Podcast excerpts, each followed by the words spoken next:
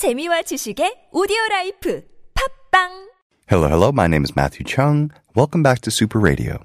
This is Korean Delicacy on TBS EFM 101.3. I've been a chef now for over 12 years, cooking all around the world. And Korean Delicacy is all about the most delicious things to come out of Korea. Every week, we like to do a segment called Beginner, Intermediate, Pro, where we break down an element of Korean cuisine for all levels of expertise. Whether you're coming in knowing nothing, being a little familiar, or even deeply knowledgeable of the subject at hand, we're here to share what we know. This week's episode Brain Food. Every culture has their own idea of foods that make you smart, whether this is rooted in science, in tradition, or even language. Food has the power of performance. But there's a lot to unravel here because it's not as easy as eat this, then you become smart. If that were the case, these radio scripts would write themselves a lot faster. So let's dive into the world of brain food. The beginner level. I didn't know eating certain foods were good for the brain. This is true. While the Einstein diet is unfortunately not a thing, eating certain foods can help you to be your best you. More importantly, by eating all the right things, it means that you're eating less of the raw things. So some of the right things include green veggies. Luckily, the Korean diet is rich in leafy greens, by which we don't mean iceberg lettuce. Rule of thumb, the darker and more bitter the green, the better it is for you. Broccoli, gyeojjae, mustard greens, genni, perilla leaf, spinach, all the different types of pomnamur, the, uh, the spring namur. These are all packed with vitamin K, folates, lutein, and beta carotene. This potent cocktail of nutrition uh, is showing promise in slowing cognitive decline. We also have fatty fish. With kodungwa and samchi season in full swing, there's no better time to get your omega 3 fatty acids. These healthy, unsaturated fats are linked to lower levels of beta amyloid, the protein that forms damaging clumps in the brains of Alzheimer's patients. Tea and coffee. All forms of caffeine, actually. Though they're harmful in large, large amounts, caffeine is actually something of a wonder drug. Though many of us throw back multiple cups of coffee a day and think nothing of it, caffeine does seem to have concrete benefits when it comes to focus and short term memory. Moreover, coffee drinkers seem to be at reduced risk for cardiovascular disease, type 2 diabetes, Parkinson's, uterine and uh, liver cancer, cirrhosis, and gout. When it comes to exercise, caffeine intake also helps to burn 15% more calories during the workout and also has the benefit of reducing muscle pain during recovery. And then we also have whole grains. Whole grains have a low glycemic index, which means imagine, okay, so imagine white flour is rocket fuel. All of its power is available at once and it shoots you straight to the moon. But it's a quick ride and you come crashing down, resulting in feeling sluggish and lethargic. Eating whole grains, it's more like a campfire. Slow burning, but it burns all day and night. Whole grains are digested more slowly, helping you feel fuller for longer while also helping you avoid sugar crash. So, really, the perfect brain meal for long and short term brain health would be goldengojonim with plenty of namur, a cup of green tea, and ogokbap, which might be kind of a bummer for a lot of our listeners out there. That sounds like health food, you might say. But the fact is that there is no real shortcut for bodily health, and the same rings true for brain health as well. Because as I said earlier, eating all the right stuff means that you're eating less of the bad stuff. We eat the bad stuff for a number of reasons convenience, flavor, stress. Stress is a big one. A meal heavy on fats and sugars is like a party for the brain. And just like a big glitzy nightclub, junk food is engineered for you to want it, crave it, and come crawling back for more. I remember the first couple of years running my first restaurant. Even though I was constantly surrounded by beautiful, real food that me and my staff were making for hundreds of guests, I didn't eat until I got home until 1 a.m. or so. And I was eating hundreds of thousands of won worth of junk food each month. It's okay, I would tell myself. I get little bits of vegetables and such while tasting dishes, and I'm walking up and downstairs all day long. I'll be fine. My hydration essentially consisted of energy drinks and whiskey, and I would buy about 3,000 calories worth of meals at a convenience store at a time. And the hilariously sad thing is that I would always kind of pick and choose a variety. I'm balancing out my palate, I would think. A salty snack, a sweet snack, some kind of sandwich or kimbap for something starchy, and an instant noodle for something soupy. And I would actually think I was clever. Wow, I sure do know how to put together a convenience store meal.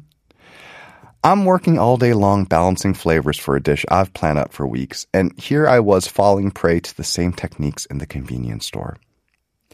The result? 20 kilograms heavier, and I was demonstrably stupider. I was constantly low on energy, and it would take me three times as long to complete any given task. I was so stupid that I didn't realize how stupid I was. I was just caught in this years long cycle of mindless eating. I was so focused on feeding others that I didn't take the basic steps to take care of myself. If it can happen to a food professional, it can happen to you. Luckily, it's a pretty easy cycle to break, well, relative to breaking other habits. Mainly because with a little bit of work, you can make food that rivals highly engineered junk food in satisfaction and taste. Which brings us to our intermediate level. How do I eat better? How can I incorporate brain foods into my life without breaking the bank or spending all day cooking? Step one, and this is the most important one, is to take baby steps. The goal here is to find a sustainable, long term healthy place. There's no sense in buying a million won worth of supplements and ingredients if that's not something that you're going to be able to keep up regularly. Don't decide to cut 90% of your salt intake, go zero carb, and also cut down to 1800 calories a day. Start small. Make little changes that snowball into bigger ones. Again, I can't stress this enough. Start small. Find the things that you really like and you know you won't mind eating often. For me, that was incorporating a lot of beans into my diet. Love beans. They keep you full, they're delicious, but that might not work for you. Find what works for you. And more importantly, discard the things that you hate. Don't force yourself to eat them. Move on and find a better solution. Also, lean on convenience foods, but make sure to read the label. There are certain foods that are great for you that require little to no preparation canned tuna, eggs, pre washed salad greens, bananas. And if you caught our episode on HMR, home meal replacements last week, you'll know that meals that are ready to eat are a booming industry in Korea, with health and quality becoming an increasingly important focus. And you want to keep healthy snacks at home. Make it easy for yourself. Because part of the reason why we're so prone to eating junk food is because of how convenient it is. To paraphrase the late chef Anthony Bourdain, I understand that there's a guy inside me who wants to lay in bed all day and watch cartoons. My whole life is a series of stratagems to avoid and outwit that guy. You want to outwit the lazy person inside you by setting traps at home. Oh, you're hungry and you want to order a pizza? This bowl of almonds is ready to go on the table. Grab a handful of those. I really want some ice cream right now. Well, we don't have ice cream, but we do have peanut butter. A single spoonful of peanut butter is a powerful thing. It hits that craving for something rich and creamy. In fact, it's too rich and creamy to have more than a bite or two. So now we move on to our advanced level, and it has nothing to do with physical health, because the real brain food isn't necessarily the nutrients you take in, but what these foods also mean for you on an emotional level. Because one of the most powerful things that food can do is to tell a story. This isn't a hollow, feel good message. Food is tightly wrapped around identity and culture, which, sure, you might be able to agree with on an abstract level, but whatever, right? What, what does that even mean? Well, let's take a group of people who take food really seriously. Nutrition is a huge part of their career, something that multi million dollar contracts hinge upon. I'm talking about athletes. Sports nutritionist Louise Burke said this about athletes and their diets throughout history. It's always about having something special, something different from the community. Whatever the community was having, the athlete had to do something better or special to optimize their performance. And if you look at what athletes have eaten throughout history, it changes wildly from generation to generation. Even today, sports nutritionists finding out things we did just a year ago are supposedly wrong. And I'm sure there's going to be another study in a year that shows that it was in fact right. So there's clearly no single diet that's a magic bullet for success. And conversely, there are a surprising number of athletes who eat a ton of junk food. Olympic swimmer Michael Phelps is famous for his love of pizza and sour gummies, and Usain Bolt chows down on chicken nuggets. The NBA has this weird obsession with peanut butter and jelly sandwiches. So, what does this all mean? Maybe it means that as long as you're getting your basic nutritional needs met, the next level brain food is the food that gives you confidence. For most of us, eating good makes us feel good, not just because of the omega 3s and the zinc, but it's one more thing we can look back on our day and think, yeah, I crushed it.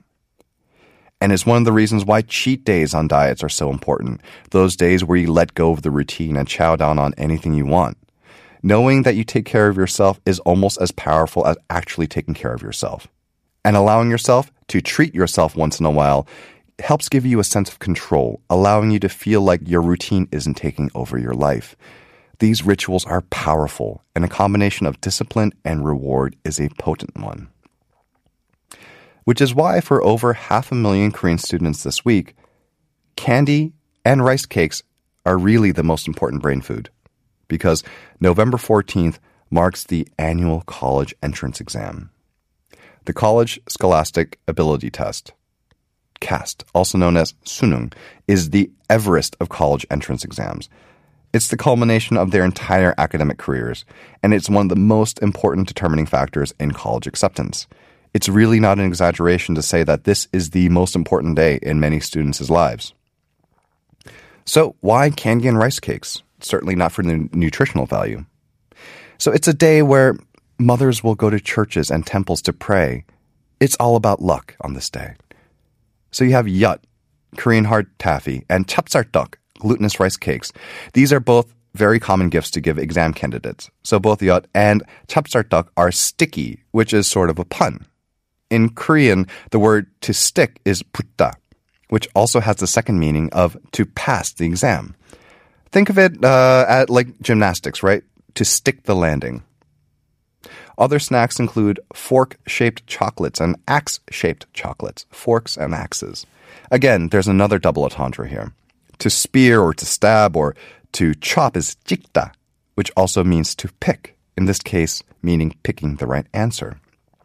To be given a gift like this before your own academic Olympics, it's almost a rite of passage. It's participating in a ritual, and it's one more box that you can check off your preparation list. It's a reminder that loved ones are rooting for you, that they want to give you that boost of confidence before your big day. And that's the real power of brain food. Thank you for listening to Korean Delicacy on Super Radio. Check out our Instagram at Super Radio 101.3 and please send any rep- episode requests to superradio101.3 at gmail.com. Thank you for tuning into TBS EFM. I'm your host, Matthew Chung, and good luck to all our listeners out there taking the big exam tomorrow.